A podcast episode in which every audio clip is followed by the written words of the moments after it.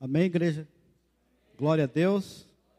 Abra sua Bíblia no livro de Amós, capítulo 8.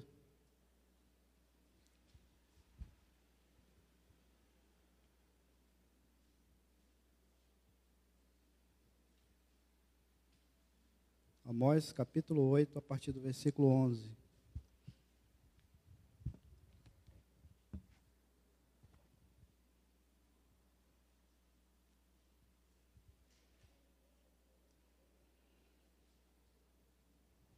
Amém? Todos encontraram?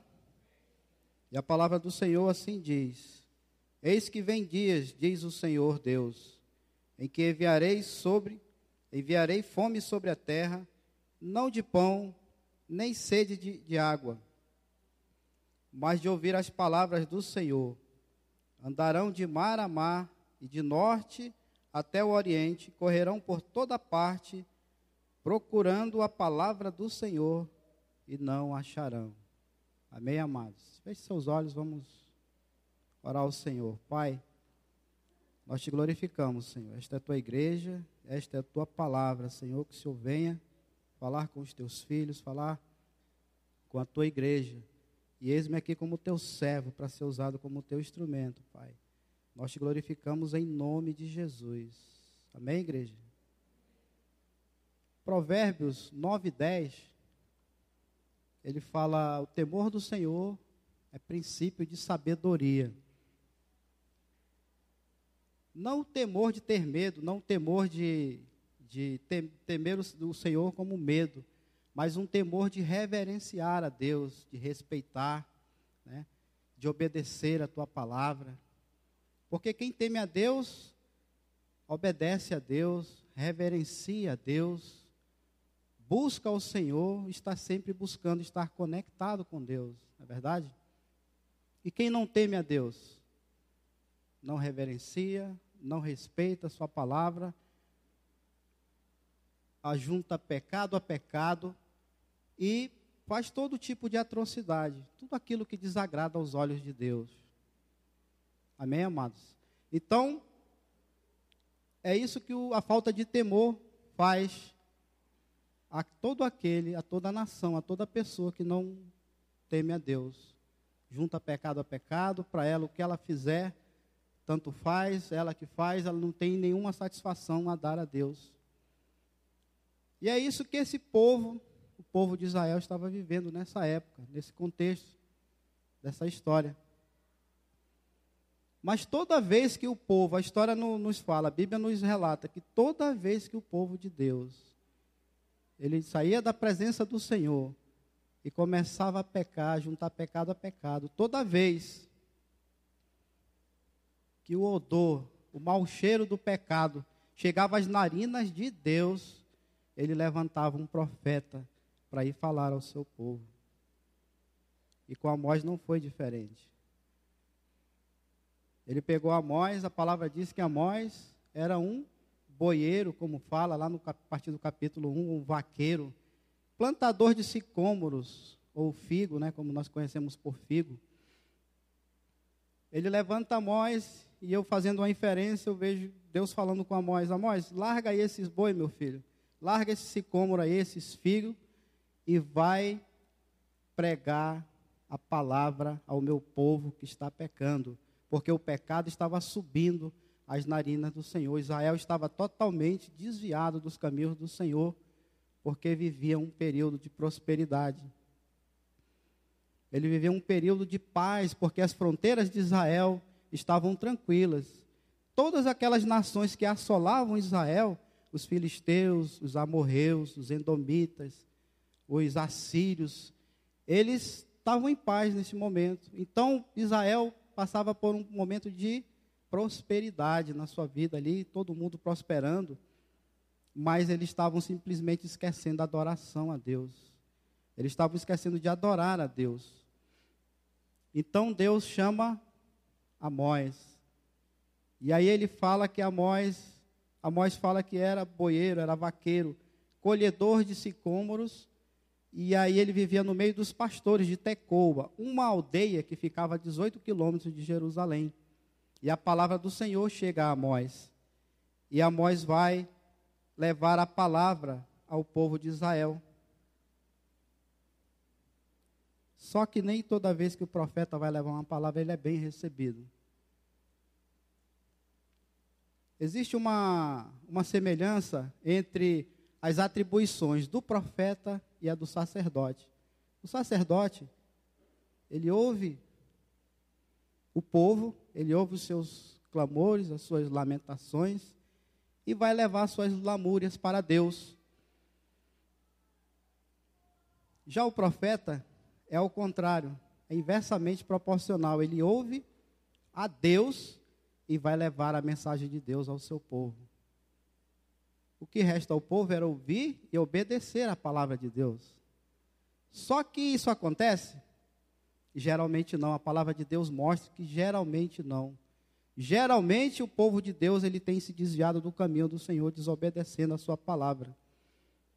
Geralmente quando o profeta é levantado, o povo está realmente juntando pecado a pecado, desobedecendo. Então Israel passava por aquele período de prosperidade, eles estavam interessados mais em enriquecer, mais em ganhar dinheiro e fazendo uma falsa adoração a Deus. Entrando no templo ali com uma adoração que era meia, meia boca. Uma adoração em onde eles entravam no templo preocupado com o que eles iriam fazer depois que passasse o dia do sábado, porque eles guardavam o sábado, e eles guardam até hoje, os judeus. Eles estavam preocupados no, nos cereais que eles iam vender, eles estavam preocupados em tudo aquilo que eles iam adquirir de bens, e isso a custas do povo mais pobre. A palavra diz que eles eram enganadores, eles estavam enganando ali, eles estavam simplesmente enricando à custa do pobre.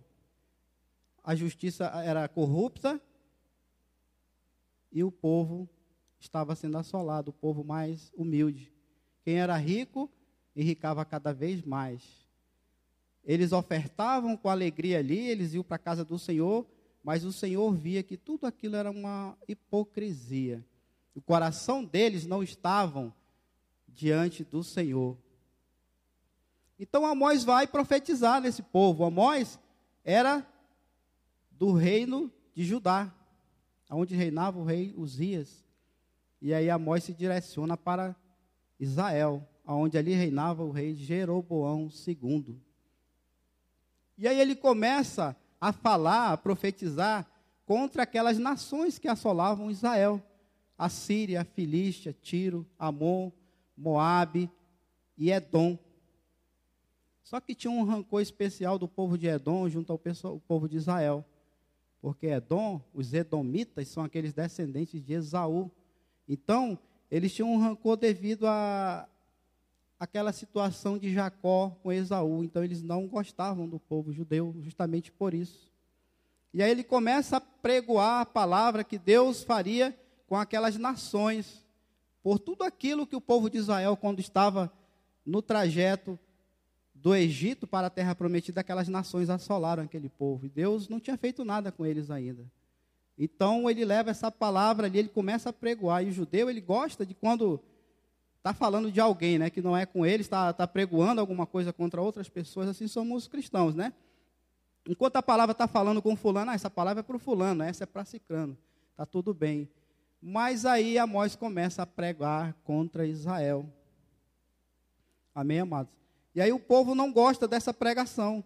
Ele não gosta é, da profecia que Amós traz contra os pecados de Israel.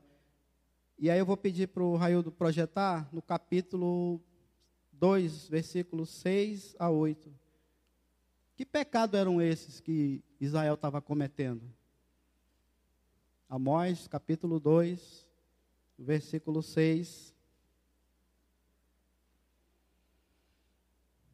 até o 8. Assim diz o Senhor: por três transgressões de Israel e por quatro não sustarei o castigo porque os juízes vendem o justo por dinheiro e condenam o necessitado por, por um par de sandália. Ou seja, a corrupção aqui era grande.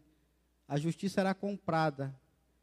E é o versículo 7. Suspiram pelo pó da terra sobre a cabeça dos pobres e pervertem o caminho dos mansos. Um homem e seu pai coabitam com a mesma jovem e assim profano o meu santo nome. Pecado de promiscuidade, de abominação em que o povo estava cometendo ali. Era de qualquer jeito, sem um pingo de temor a Deus, sem reverência àquilo que Deus tinha ordenado como lei para eles. Se deleitam ao pé de qualquer altar, sobre roupas empenhadas na casa do seu Deus, bebem o vinho dos que foram mutados. Amém, amados? E aí no versículo 11, Raildo. Dentre os vossos filhos suscitarei prof...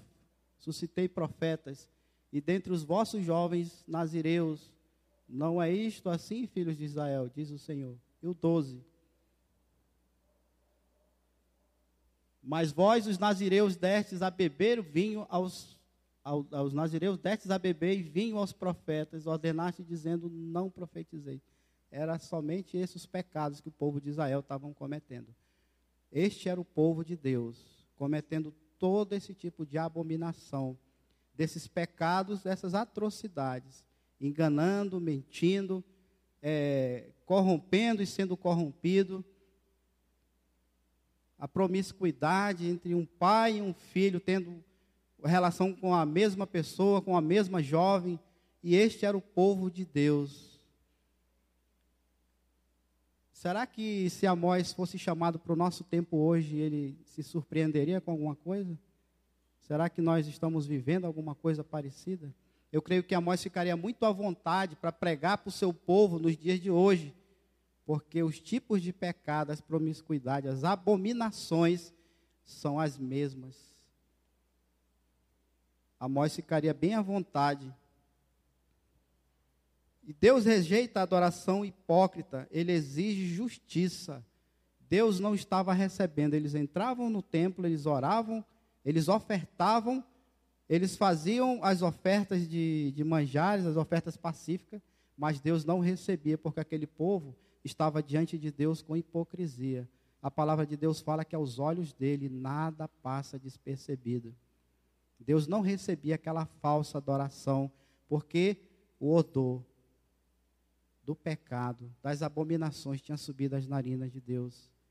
E aí Deus chama um vaqueiro, um agricultor lá do meio dos pastores de uma vila chamada Tecoa, a 18 quilômetros de Israel, para ir lá e falar a palavra dele. Para ir lá e falar aquilo que ele estava alertando ao povo de Israel para que se arrependesse dos seus pecados.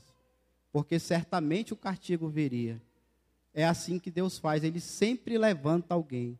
A Bíblia nos relata que toda vez que Deus ele tem algo para o povo dele, seja para abençoar ou seja para castigar, ele levanta um profeta e ele faz aquele profeta saber os planos dele, para que o profeta vá lá e profetize. Assim diz o Senhor: se não consertares os teus caminhos, o castigo virá. Então Deus levanta esse vaqueiro. Então Israel achou aquilo muito estranho, porque ele veio de Judá. Por que, que tu não vai pregar lá na, na, na tua terra, lá em Judá? O pessoal de Israel não aceitava muito isso. É como se saísse um profeta da, daqui, fosse pregar lá em Manaus, e ele disse, não, vai pregar lá em Boa Vista, fica lá e prega lá. Eles não aceitavam aquilo lá, é verdade? Aí você pode projetar o capítulo 5, versículo 21.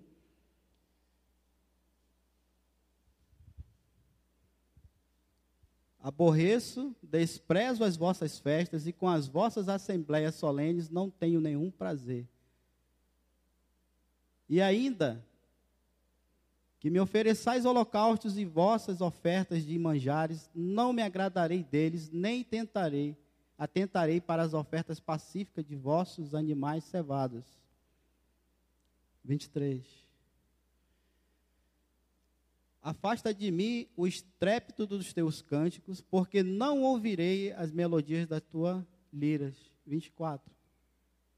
Antes, corra o juízo como as águas e a justiça como o ribeiro. Era isso que Deus queria do povo. Que o povo fosse honesto e que o juízo fosse feito ali como águas, o juízo com abundância, honestidade, que aquele povo fosse reverente a Deus, porque Deus deixou as leis para que o povo se relacionasse com Deus e se relacionasse uns com os outros.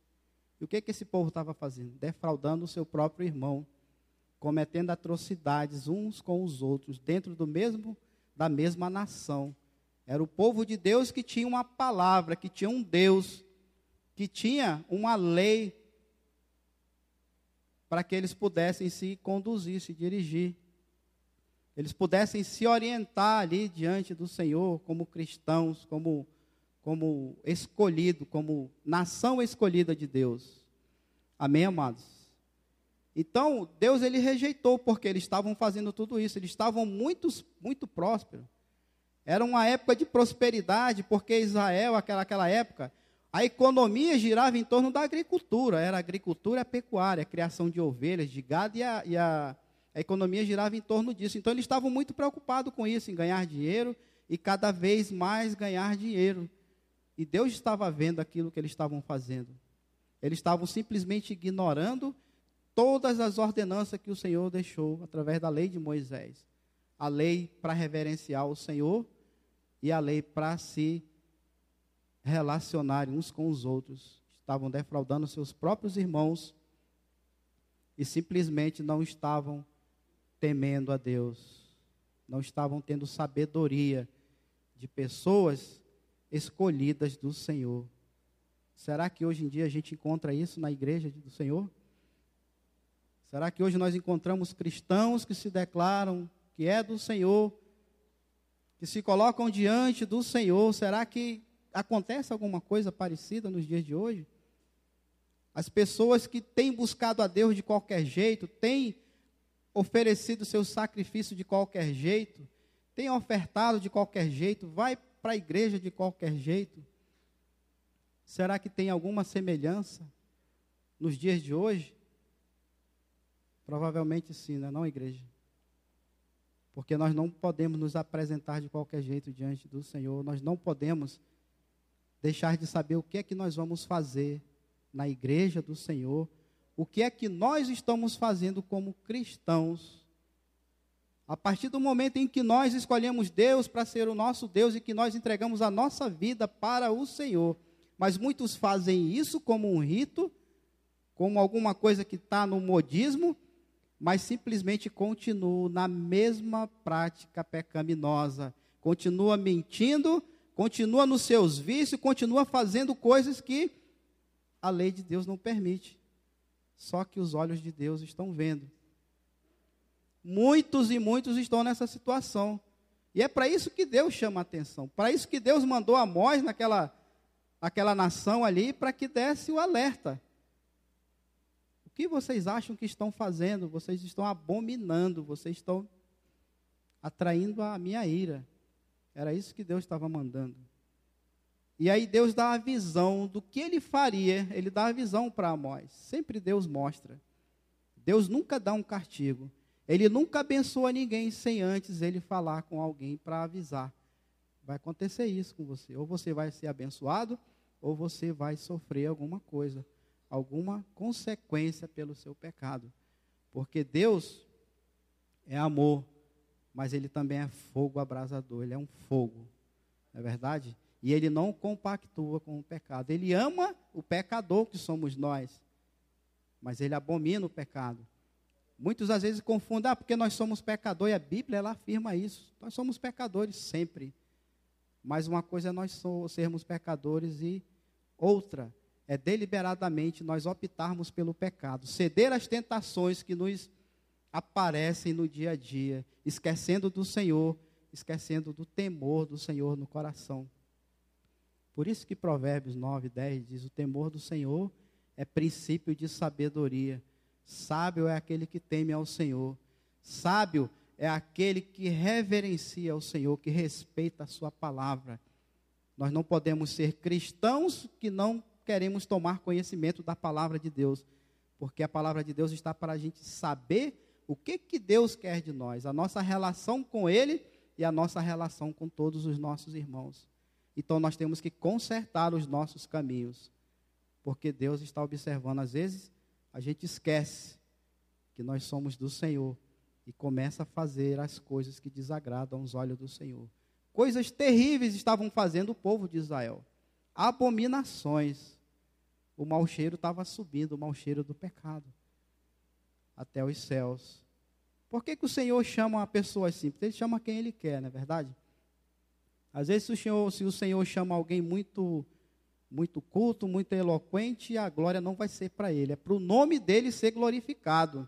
Né? Ele fala que ele chama os que não são para confundir os que são. Ele chama os loucos para confundir os sábios.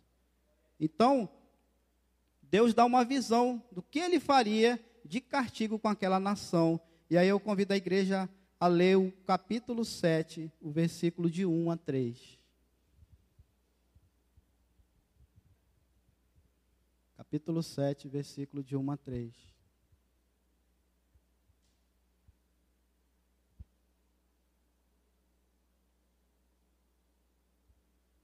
Isto me fez ver o Senhor, Deus. Eis que ele formava gafanhotos ao surgir o rebento da erva serôdia. E era a erva serôdia depois de findas as ceifas do rei. Até o 3, Ailton. Tendo eles comido de toda a erva, de toda a erva da terra, disse eu: Senhor, Senhor Deus, perdoa, rogo-te, como subsistirá Jacó, pois ele é pequeno? Então o Senhor se arrependeu e disse, disso, não acontecerá, disse o Senhor. Amós, ele viu aquela terrível situação que ia acontecer, porque o povo dependia. Se, se essa chuva de gafanhoto aí acontecesse, a nação ia ficar faminta, o gado ia morrer, tudo ia morrer. Porque eles dependiam da plantação para o gado viver e aí eles fazerem a criação deles e também para eles comerem. Então Amós viu aquilo ali e rogou ao Senhor. O Senhor, é, o Senhor é tão misericordioso que ele diz: então eu não farei isso. A palavra do Senhor fala em Lamentações, capítulo 3, versículo 22 e 23. Que nós só não somos fulminados pelos nossos pecados, porque o Senhor é misericordioso. E a cada manhã as misericórdias dele se renovam sobre a nossa vida. Amém, amado? Você pode glorificar. Então, pela misericórdia do Senhor, ele simplesmente não traria aquela praga. E aí, outra visão, ele trouxe uma outra visão para Amós também, a visão do fogo. Capítulo 7, versículo 4 a 6.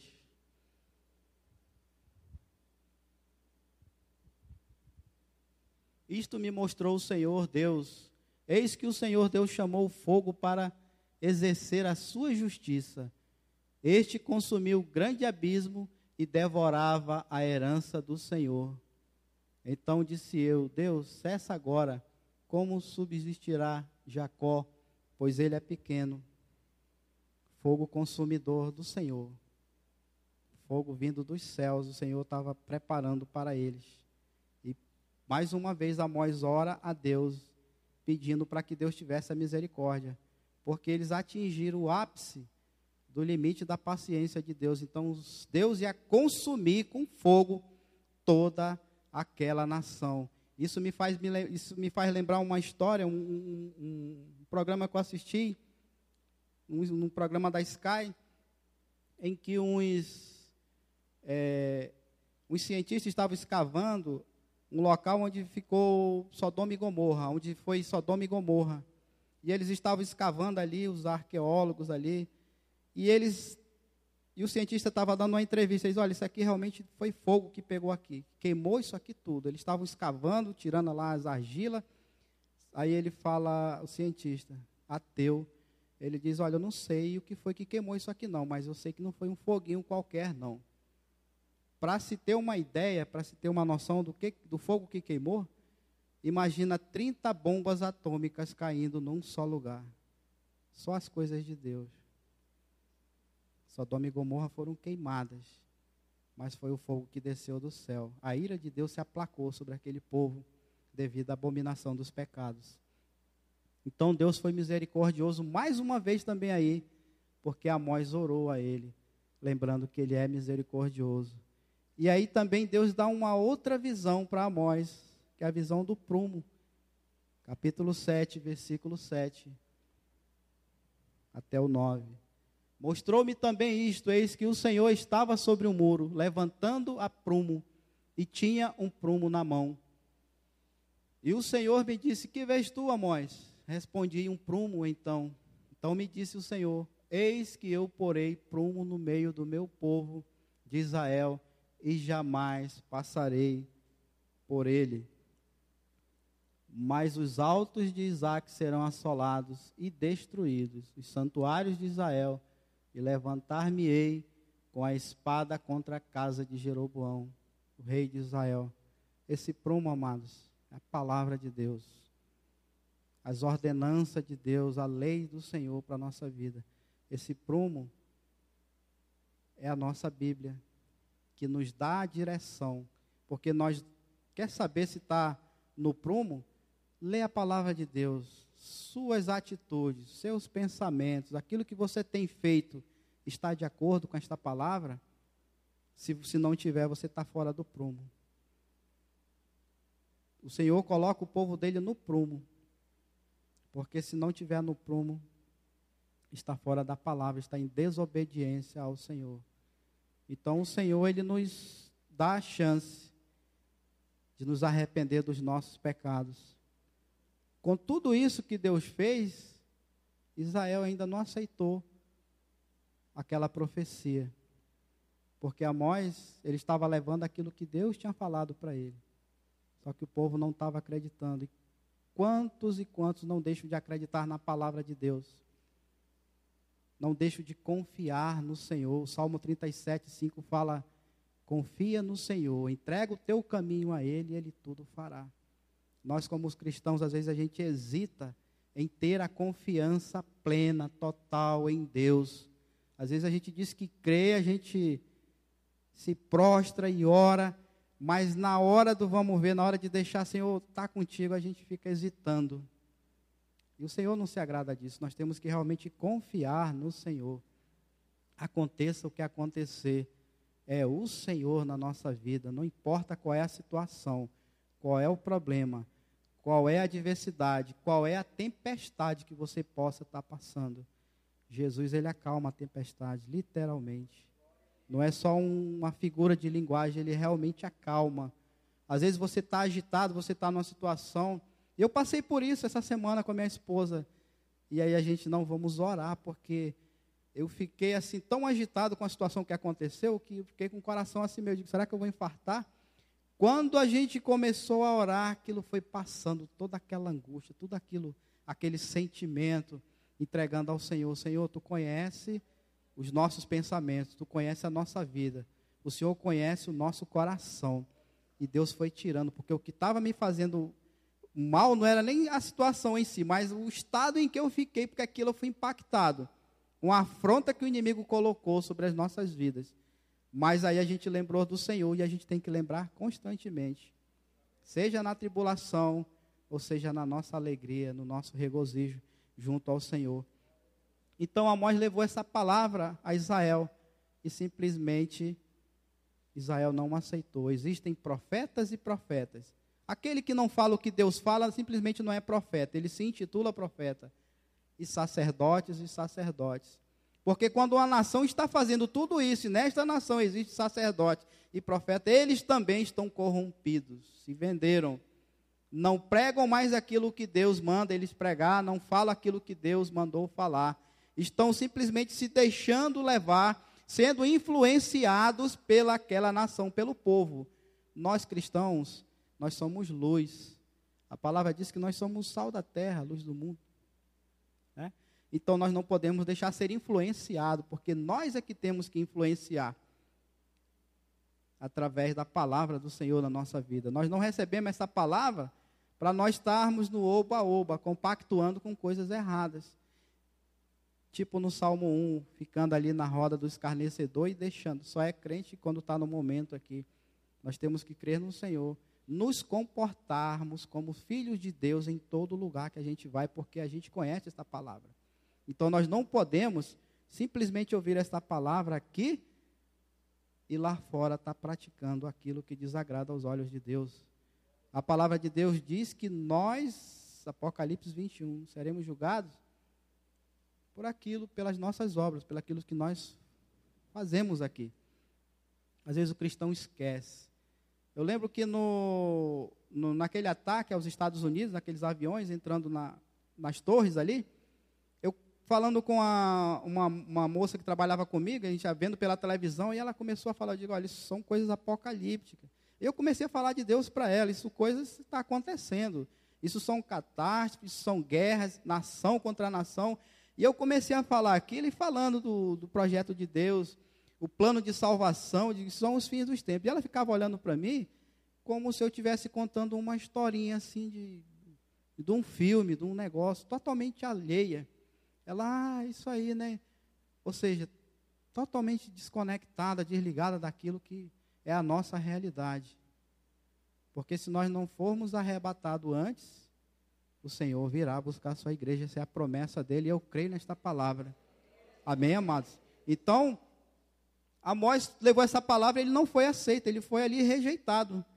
E aí o profeta da época, eu peço ao Raildo para colocar no capítulo 7, versículo 10, de 7, de 10 a 13. Então Amazias, o sacerdote de Betel, mandou dizer a Jeroboão, rei de Israel: Amós tem conspirado contra ti no meio da casa de Israel. A terra não pode sofrer todas as suas palavras, duvidando da palavra de Deus. Porque assim diz Amós: Jeroboão morrerá à espada, e Israel certamente será levado para fora da sua terra em cativeiro. Então Amazias disse a Amós: Vai-te, ó vidente, foge para a terra de Judá e ali come teu pão e ali profetiza.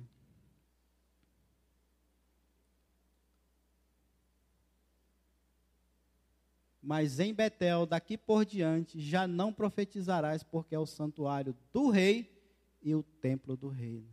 Ele chamou Amós de vidente. O vidente naquela época era o sonhador, era aquele que sonhava. Então ele disse: Olha, tu sonhou, Amós. Isso aí não é Deus está falando contigo.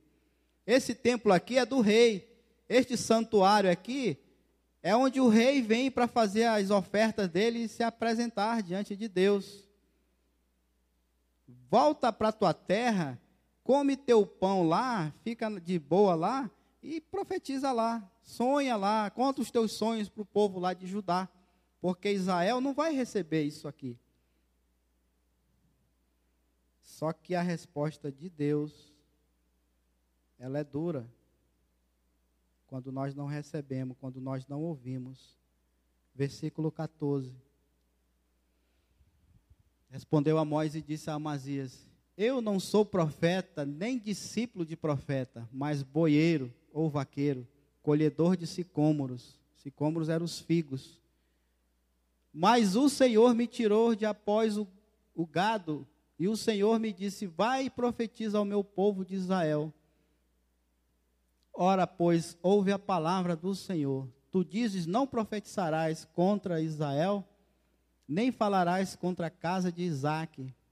Portanto, assim diz o Senhor: Tua mulher se prostituirá na cidade, e teus filhos e tuas filhas cairão à espada, e a tua terra será repartida a cordel, e tu morrerás na terra imunda, e Israel certamente será levado cativo para fora da sua terra. Essa foi a palavra do Senhor em resposta a esse escárnio que Amazias fez da palavra de Deus com Amós. E assim é a palavra do Senhor para todo aquele que não ouve a sua palavra, que não atenta para aquilo que Deus está falando. Porque a palavra de Deus foi dura. Ele morreria na terra imunda, que estava cometendo todas aquelas abominações. A sua mulher se prostituiria ali. Seus filhos seriam mortos à espada. E esse castigo veio depois, porque a Síria era um povo perverso que depois invadiu Israel e levou cativo. Eles eram tão perversos que eles não só matavam, às vezes eles levavam preso, eles esquartejavam. Era um povo duro, perverso mesmo. Eles não tinham dó nem piedade. Quando eles invadiam uma nação, eles pegavam aquele povo ali, eles faziam atrocidades.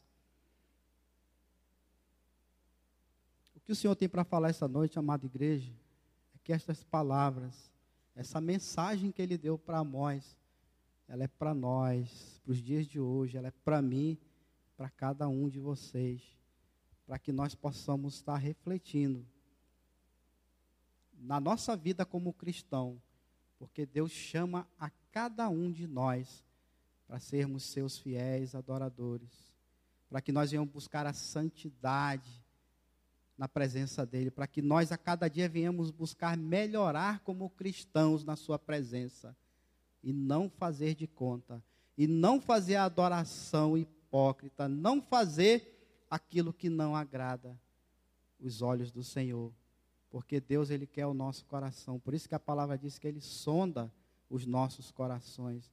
Nós temos que buscar primeiramente em nossa vida o reino de Deus e a sua justiça. Porque às vezes a gente esquece e começa a fazer os nossos planos e não coloca Deus nesse plano. Os nossos projetos, os nossos sonhos, esquecendo de Deus. Deus é o grande arquiteto do mundo. Ele que fez esse mundo, preparou ele todinho para nós vivermos aqui. A vida de cada um, o plano de cada um, os sonhos de cada um, é ele que assina embaixo.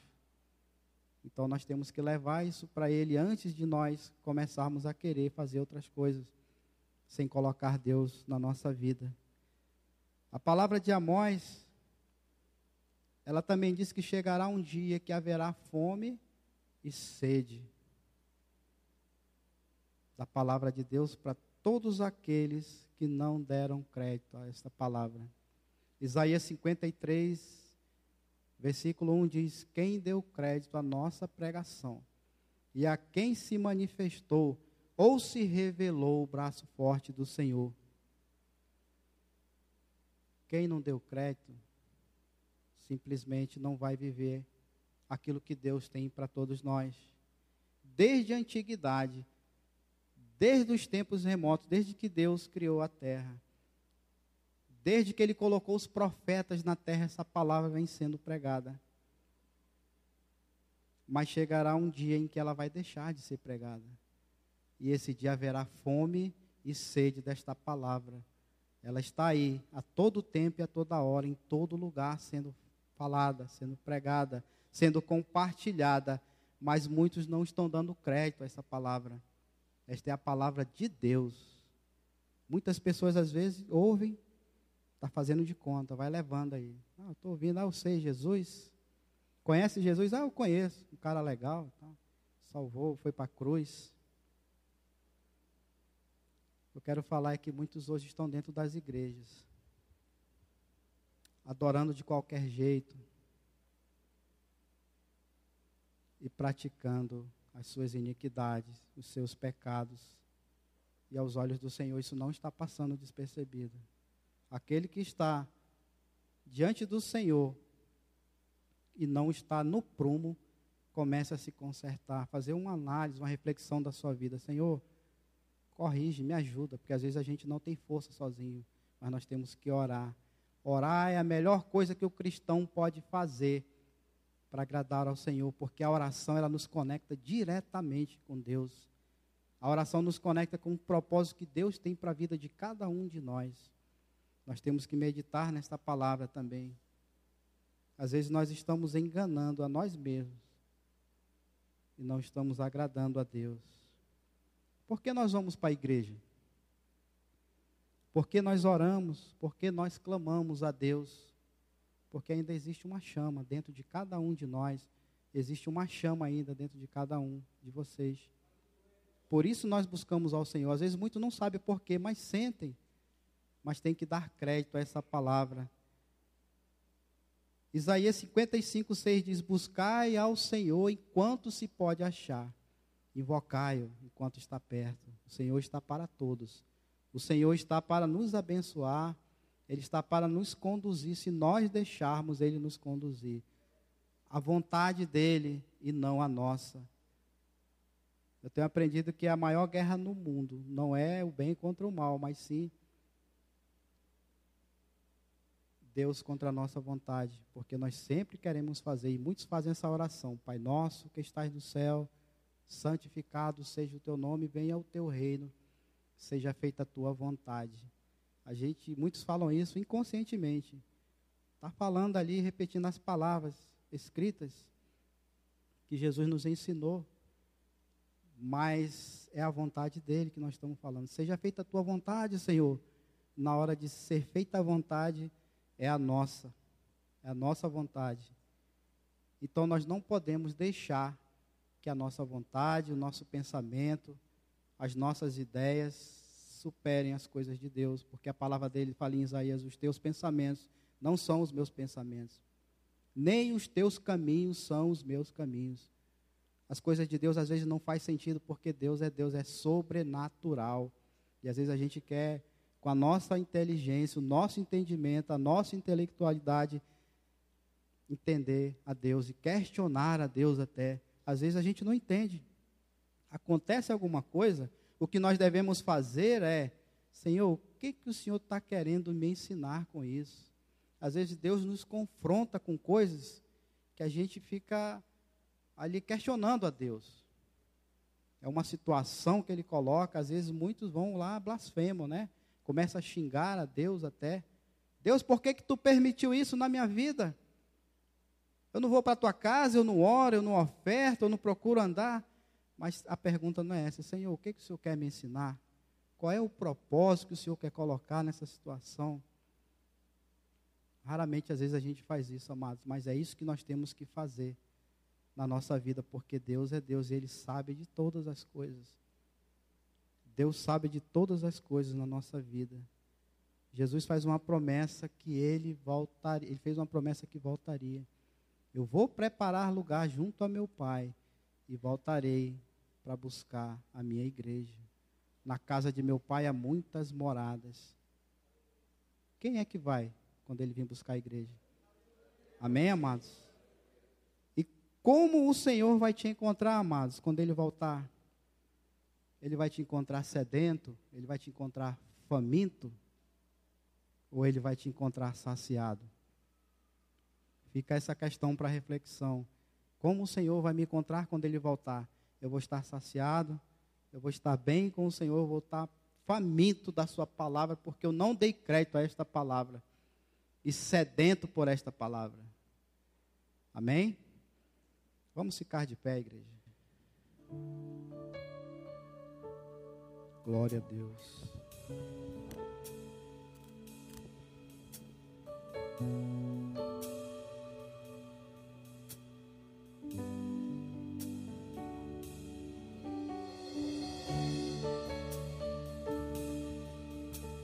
Aleluia. Fecha teus olhos, igreja, e reflete sobre essa, esse louvor. Começa a entrar em espírito na presença do Senhor. Começa a buscar a presença do Senhor. Glória a Deus.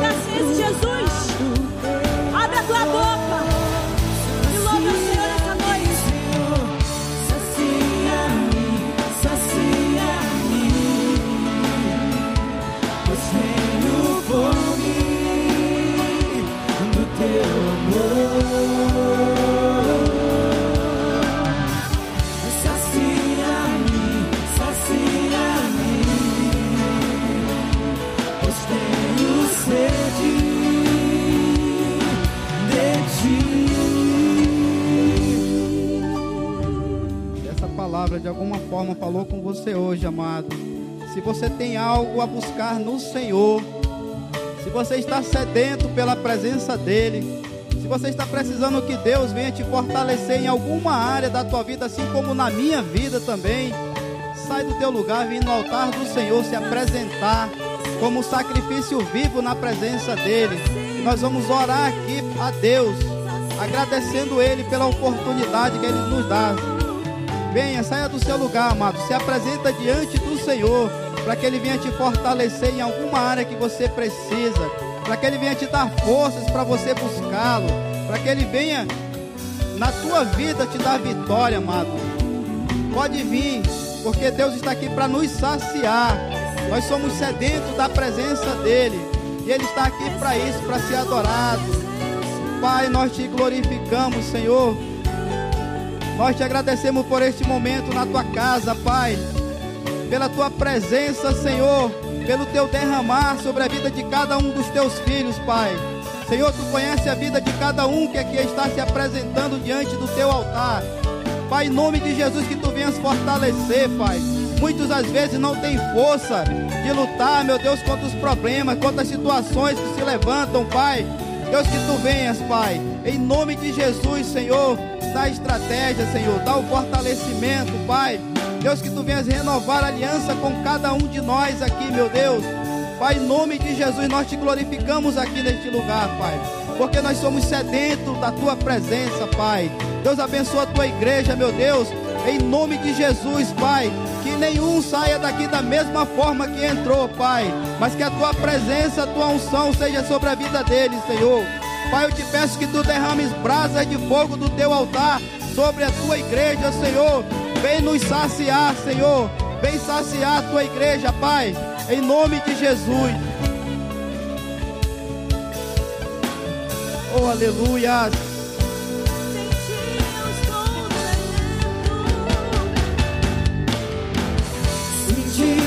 Estou no deserto, sedento por tua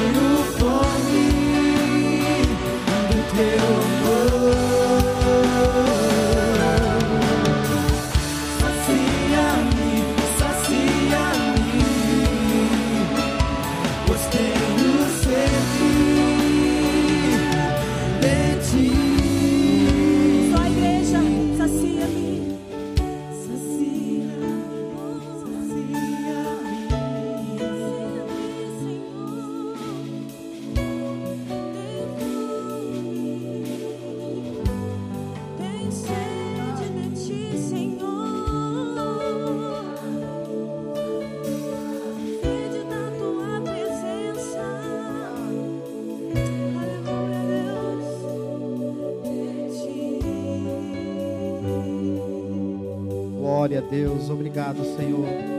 Obrigado pela tua palavra, Pai, que nos alimentou, Senhor, que nos fortaleceu, que nos renovou, Pai. Deus, aqui está o teu povo, a tua igreja, Senhor. Tu venhas, Pai, dar vitória a cada um deles, Pai, saciar, meu Deus. A cada dia eles iam crescer na tua presença, Pai, obedecendo a tua palavra, meu Deus. Em nome de Jesus, Senhor, cada um que está apresentando aqui diante de ti, Pai, dá vitória ao teu povo e nós te agradecemos. Em nome do Pai, do Filho e do Espírito Santo. Amém.